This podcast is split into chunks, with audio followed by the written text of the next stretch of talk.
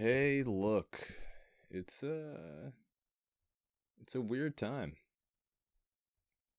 Take these long breaks between episodes these days for a lot of reasons. Let's uh let's pick up. Where do we pick up? Is my last episode my lonely as fuck sorry ass birthday in Nashville? Uh well, I escaped Nashville finally. I escaped Nashville uh, shut that situation down. Now I'm battling the apartment complex that uh, I was living at because uh, it costs a lot to break a lease. Not a decision to be made lightly, but that city was breaking my heart uh, for a lot of reasons. It sucked because it was almost great.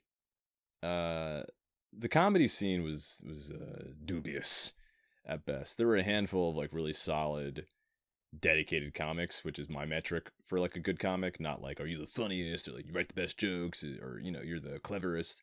Just about like, do you show up regularly and do you commit? Or, or do you are do you commit to committing?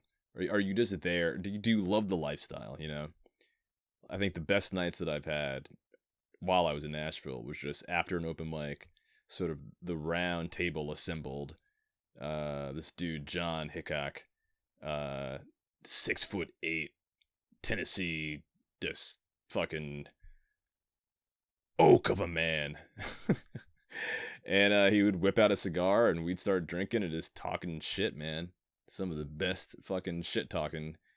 Like some, like on, like, yeah, I mean, you know, camaraderie is why I always loved comedy. Uh, Because uh, it's the only place that I think loners can find other loners and learn how to interact with other human beings uh, in a way that matters. And as I've gotten older, I've learned that, you know, particularly in my mid 30s, ouch, my 30s, people really take the off ramp to mediocrity and banality. They really do. And that's not a that's not a criticism. I mean, there's a large part of me that wishes, if for no other reason than the comfort and the uh, uh ease of just getting a girlfriend, getting engaged, getting married, and then boom, that's it. Work your tech job, you know, make your six figures, and uh, call it a day. Um, and there's a part of me that now, feeling the uh, obstacles that I've been battling, you know, I don't, I don't poo-poo that, but uh, I forget what my point was. What was I saying?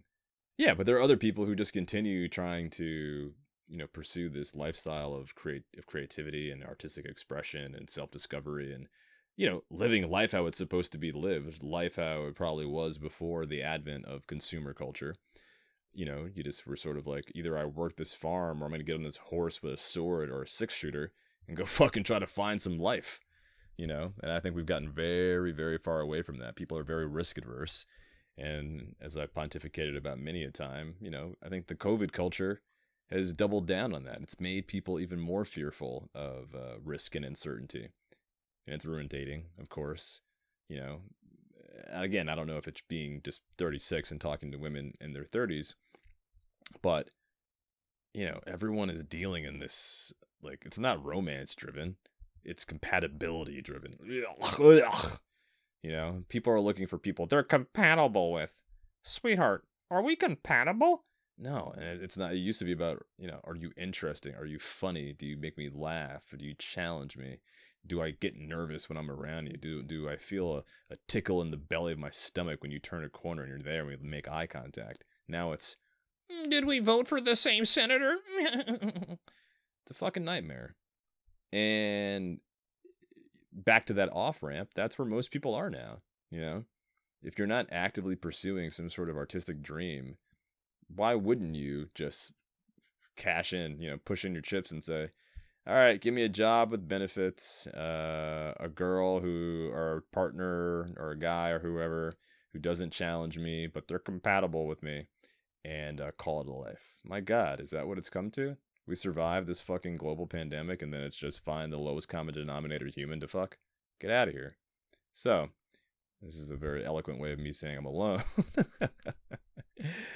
uh, but you know, you want the truth, you want the real deal, you want a life that is worth talking about at some point, this is the path. And at this point, I don't know that I want a life that's worth talking about. I think I want a life that I enjoyed, and that's where the struggle now lies. So anyway, I left Nashville.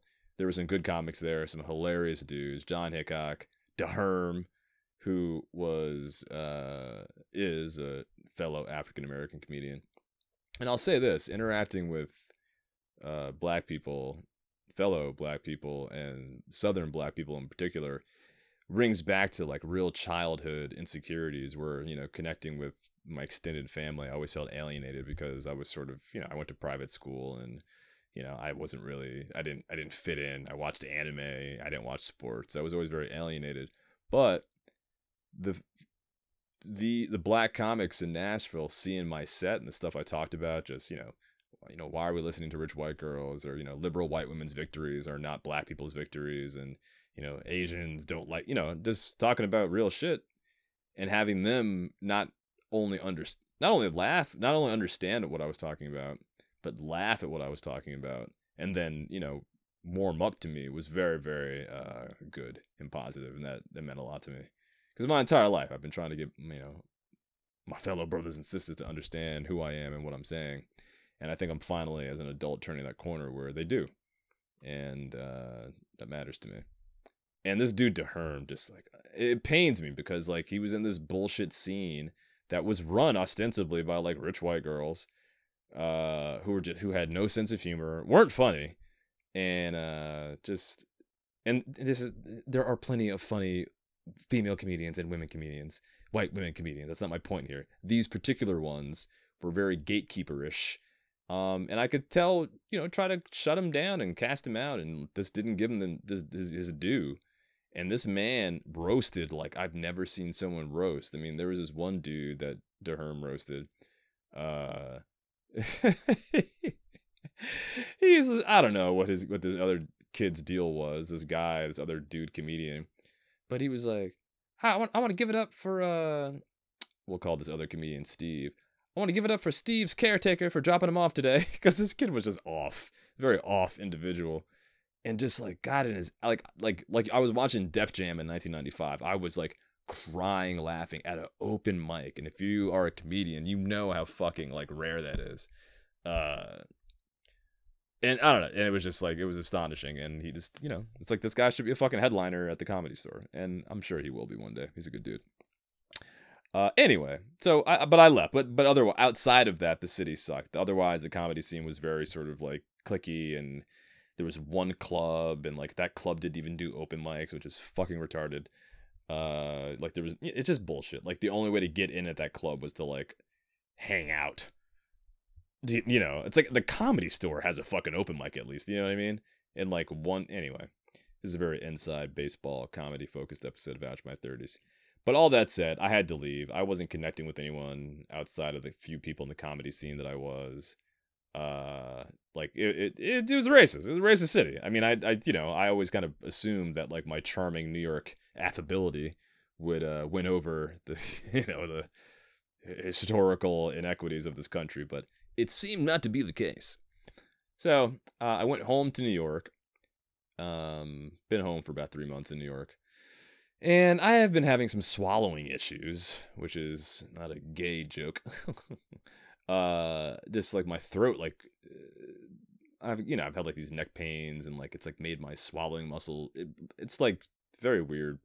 But basically I got an endoscopy and they're like oh yeah your throat has narrowed and they had to like stretch it and shit. So I had to do like two endoscopies uh which were kind of cool actually because I mean it was not fun oh, generally speaking but they not the like being put under but being put under being put under anesthesia is like such a fucking like ultimate release because your life is literally in someone else's hands. You like you lay on your side in the fetal position like a child, and they're like, "All right, night night," and you're like, "Okay, um, don't kill me and please bring me back to consciousness."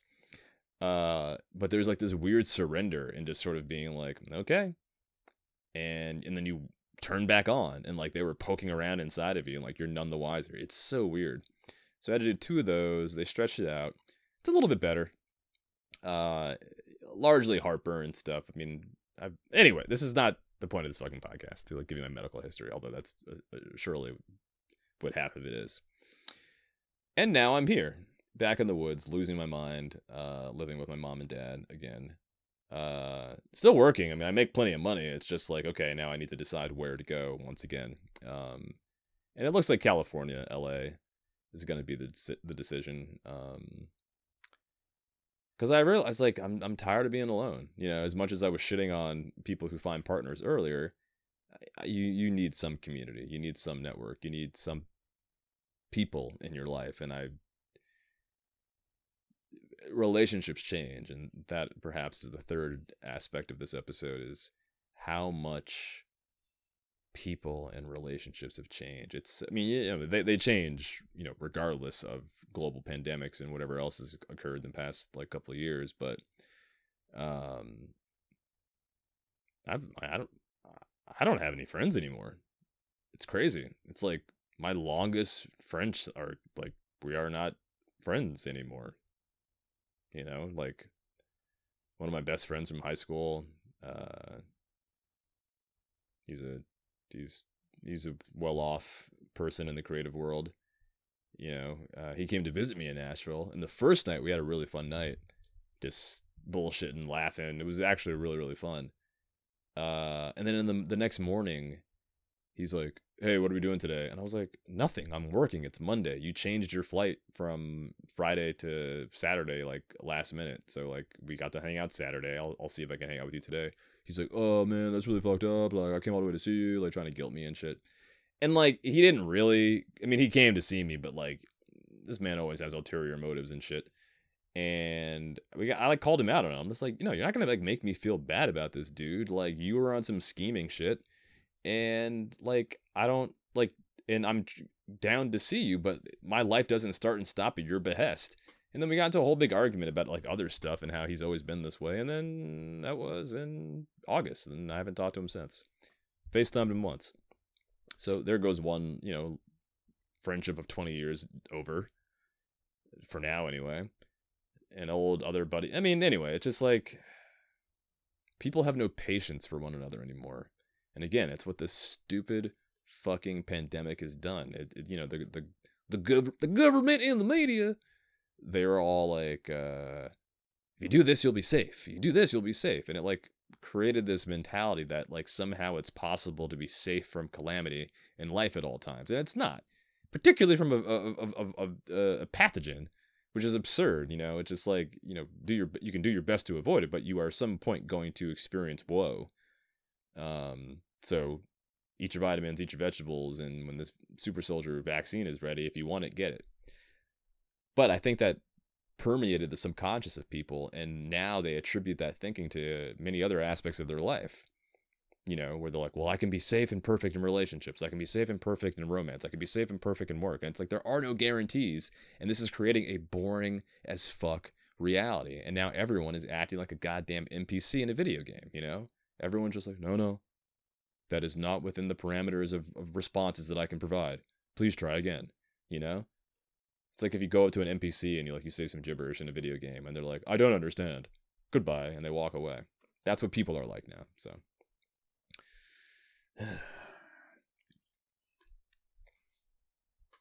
I've been struggling. I'm really glad I decided to do this episode. Been lonely, man. I've been fucking lonely. But uh, but things are are tightening though, you know, and I'm like I've been addressing issues that I've been putting off, particularly like the the throat stuff and Nashville sucked, but I did a lot of stuff that I wasn't going to do in the comfort and familiarity of New York. How about that?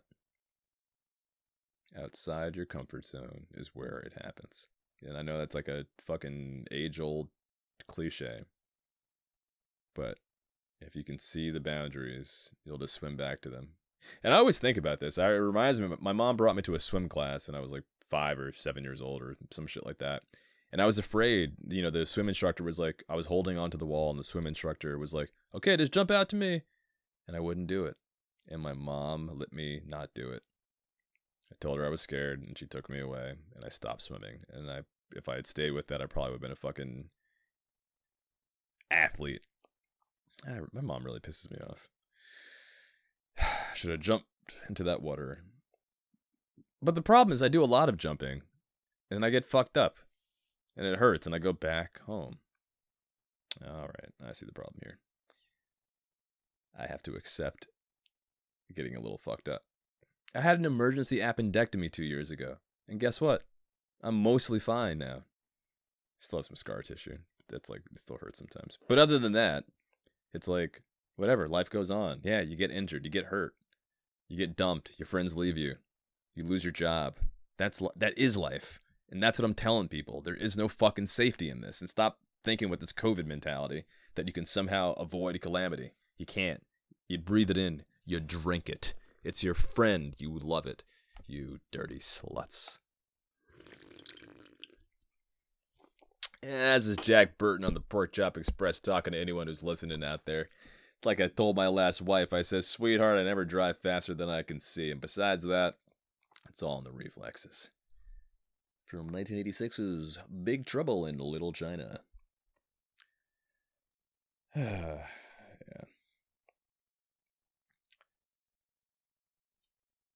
Yeah. Sometimes happy, sometimes not. Occasionally, I get these bursts of clarity or remembering. Like, I remember I woke up one day and, like, for one second, it felt like I remembered what my body felt like at 14, waking up on my Teenage Mutant Ninja Turtle bed sheets on a summer day in Harlem with my 486 computer, Pentium 2 processor, EverQuest loaded up, Counter Strike standing by, computer desk. And just have fucking, you know, I was a sad boy then. I've always been sad and depressed. Parents, do me a favor. If you if your child is clearly fucking depressed, like do something about it. Jesus Christ. Mom just stared at me for 36 years, being like, "Oh, he's just serious." No, he's suicidal. yeah. Anyway, I, I I have, but recently I've been having these moments of like remembering what it was to be a more buoyant individual who wasn't carrying all this emotional weight. So I don't know. If you guys listen to this shit, like I always say, I really do appreciate it. And if you have any commiserate experiences, share 'em with me. It's a quote from Star Trek Five. I couldn't help but notice your pain. Share it with me. That's Sybok, Spock's brother from 1989's Star Trek Five, The Final Frontier. Is that 89? Yeah, because Undiscovered Country was 91. Probably 89 or 88. Anyway. I don't know. So, although Miami does seem nice. I don't know. It's just like there's this YouTube channel, Bald and Bankrupt, and part of me just wants to like throw everything into just accepting like because I'm I'm still trying to hold on to like the semi had it together, good looking, or I'm still good looking, but like just a healthier version of myself, who had like you know. Uh, you know, a, a harem of women and like you know, good good group of dude friends, and all of that's gone so part of me is trying to like hold on to like reclaiming that, but I think that's perhaps where the dissonance is that I need to accept that I've lost stuff, but I've also gained a shitload, and I've also gained a lot of confidence and self clarity that I need to lean more into rather than trying to you know relive my you know late twenties and accept the fact that like in four years you're gonna be forty. Um, and the only thing that would make that not make me want to kill myself is if I was a famous comedian, or at least the known working comedian who has a cult collection of books that people love.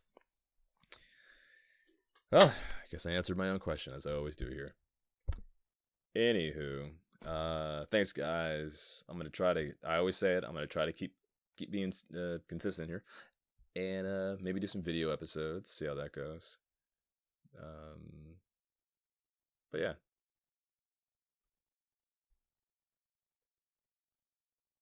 Ouch. My 30s.